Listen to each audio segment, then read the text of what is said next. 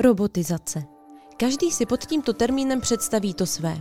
Automatizace ve firmách, tančící roboti na píseň Do You Love Me nebo domácí uklízeč podlahy. Víte ale, že i domácí mazlíčci dostali svoji robotickou podobu? Ne? Tak si poslechněte tento díl.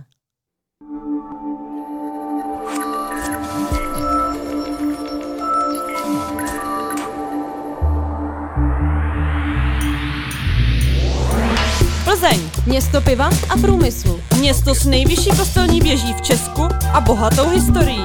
Město, kde se zrodily úspěšné firmy. Pojďme společně proskoumat minulost a budoucnost, ve které velkou roli hrají nové technologie. U mikrofonu se budeme střídat já, Lenča. A já, Raduš. Je tady nový díl z Divokého západu. Již několik let naspět jsem se pozastavovala nad budíkem, který byl zároveň sparring partnerem, motivátorem, kamarádem a sluhou. Dokázal reagovat na pocity druhých a jeho rostomilost neznala mezí. Při covidu a nemožnosti opustit dům se stále více lidé schylovali k nákupu domácích mazlíčků. Ale nejen těch s dlouhou srstí. V případě čtyřnohých robotických kamarádů stále výzkumníci naráželi na jeden prostý fakt. Zvířata a jejich pohyby, ti robo, ta robotická zvířata, úplně nejsou přirozená. Proto se výzkumníci rozhodli inspirovat obratlovci a pomocí nejrůznějších algoritmů a snímačů jejich pohyb napodobit u těch robotických. Setkáváme se s touto technologií nejen u čtyřnohých robotických domácích mazlíčků. Určitě vás jako první napadnul robot Atlas od Boston Dynamics. Ten je inspirován člověkem a jeho způsobem pohybu. Jo, vždycky je skvělé inspirovat se tím, co je dokonale nedokonalé, tedy matkou přírodou. Pojďme se ale podívat ještě trochu do minulosti, do doby, kdy Evropu nezmítala válka a podzim byl symbolem chřipky a rýmy. V roce 2018 přišli v Japonsku s domácím robotickým mazlíčkem, takovým rostomilým tučňákem. Pojmenovali jej Lovot. Lovot je od slova love, láska a robot. A vyznačoval se maximální interakcí s člověkem. Lovot je vybaven umělou inteligencí, díky níž dokáže reagovat na člověka v závislosti na tom, jak se k němu chová. Takže pokud jej milujete, zaplaví vás neskutečnou láskou. Pokud je ale tomu naopak, bude se vám vyhýbat a často ani o něj nezavadíte. Díky senzorům se nepotká jen tak s nábytkem a dokáže rozeznat výrazy tváře jeho majitele. Někdy chce prostě pochovat.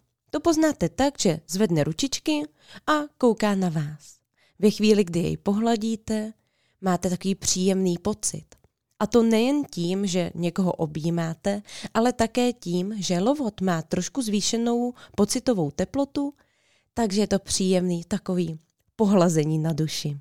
Jediné, co není úplně tak zalité sluncem, je samotná cena, která před těmi více než třemi lety dosahovala 3100 dolarů. Japonsko je robotická velmoc. O tomto faktu svědčí i další domácí mazlíček, a to Aibo od firmy Sony. Stejně jako v předešlém případě, i Aibo má v sobě umělou inteligenci, která se postupně učí a adaptuje na člověka. Aibo dokáže rozpoznat cca stovku samostatných obličejů a dělat nejrůznější triky. Pokud by vám nesedělo jeho nasazení, v tom smyslu, že on má moc dobrou náladu, zatímco vy máte depku a úplně vám to doma neštimuje, pomocí iOS nebo Android můžete přizpůsobit jeho chování dle vaší libosti. Pokud do vyhledávače napíšete robotická zvířata, najdete nespočet malých robotických zvířátek, které byste nejraději koupili vašim dětem k Vánocům. Nebo možná neradi, ale oni by byly nejraději, kdyby třeba robotického šneka měli doma. Tak víte co, starat se o to, no aspoň ho nebudete muset opečovávat vy. O tom ale dnešní díl není. Takže se pojďme posunout v čase, a to do doby covidové. Ono takhle. Japonsko není jen tak robotickou velmocí. hlavně co se těch domácích robotických mazlíčků týče. Před několika lety bylo kolem čtvrtiny dospělých v Japonsku ve věku od 20 do 49 let svobodných. Plus minus si myslím, že je to i teďkon. A ta samota, kterou prožívali, ta je byla prohloubená právě tou samotnou prací, ale také tím, že se vraceli do toho jejich malého bytu úplně sami. A co si budeme povídat, ono covid tomu moc nepřidal. Z řad japonských domácích robotů stojí rozhodně za vypíchnutí Yukai Kubo. Robotický polštář, který simuluje domácího mazlíčka. Především teda jeho spokojenost. Sice nemá hlavu, ale dokáže vrtět ocáskem. V době covidu se stal opravdu oblíbeným společníkem. Mohli jste si ho pohladit a ta srst byla příjemná, mohli jste ho obejmout a právě ta jeho spokojenost, takové to vrčení nebo to mrouskání u kočiček, který si představujete, když je spokojený, to vrčení, tak to simuloval právě tenhle ten polštář. A to nevadí, že nemá hlavu. Důležitý je, že vám je s ním prostě dobře. V době covidu roboti zasahovali ale i do jiných odvětví. Pomáhali například v laboratořích, nemocnicích, s vařením a úklidem, psychickou podporou, nákupem a v Japonsku dokonce za studenty promovali samotní roboti. Teď se ale pojďme posunout ještě více do přítomnosti, do doby, kdy v Evropě stále je válka. Jedním nástrojem války, který v budoucnu bude naplno využit, nebo se tak předpokládá, je robotický pes. Filadelfská společnost Ghost Robotics vyrábí čtyřnohé mazlíčky pro armádu. Nyní je jejich mise trošku jiná, a to pomoc s pašeráky, především na těch mexických hranicích. Právě tyto roboty zkoušeli na testovat v samotném El Pasu. Jde o to, že mnohdy se s těmi pašeráky setkávají tváří v tvář obyčejní vojáci, ale pašeráci úplně neznají mezí. A tak často dochází k násilnostem, střelným zbraň, použitím střelných zbraní a právě robotický pes má být tím nástrojem, který bude vyslán na místo člověka. Už nyní se používají například o, drony ve válce, které proskoumávají oblast, aby tam nemusel člověk a nebyla pro něj tato mise příliš nebezpečná. O, tento pes váží přibližně 45 kg a je vybaven videokamerami a senzory i pro noční vidění. Cena začíná něco kolem 150 tisíc dolarů. Je to tu teda stejně jako s autem a to tak, že tahle ta cena je za základní výbavu. Cokoliv budete chtít navíc, tak za to si budete muset trošku připlatit. Díky zvládnutí nejrůznějšího terénu se robotický pes může stát i součástí války.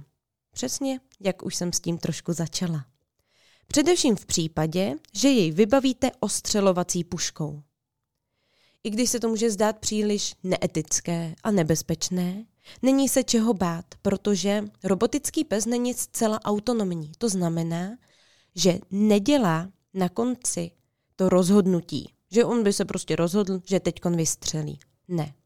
Stále je důležitý člověk, který nakonec dá pokyn k tomu, aby z té pušky bylo vystřeleno. Právě Ghost Robotics se s tím setkali, eh, byla taková velká jako nevole, že vůbec nabízejí tuhle tu možnost jako ozbrojit robotického psa. A tady právě poukazovali na tu autonomní stránku, která není zcela automatizována. Roboti, které vyrábí firma Ghost Robotics, mohou zastat i jinou práci. Může to být například kontrola výrobních závodů, letišť, dolů, jaderných elektráren. To všechno právě díky tomu, že dokážou zastat nebo projít ten nerovný terén, obtížný terén, kam se jim mnohdy člověk hůře dostane. Hlavním konkurentem je, což nebude pro vás určitě překvapení, Boston Dynamics. A to přímo jejich pes Spot. Ten je navržen tak, aby se dostal do, do hůře dostupných míst. Portál The Guardian uvedl, že spot je díky kameře a 3D skeneru schopen automaticky kontrolovat stav památek a tyto informace nebo data, které nazbírá, pak poskytnout k tomu, aby byly zanalizovány. Stejně tak se počítá s tím, že by se mohl dostat například do hůře dostupných vytvořených tunelů a podobně. Pokud milujete i takové domácí mazlíčky, jako jsou hadi, pavouci nebo dokonce mravenci, i vy si můžete pořídit jejich robotickou verzi s absolutní živou přesností.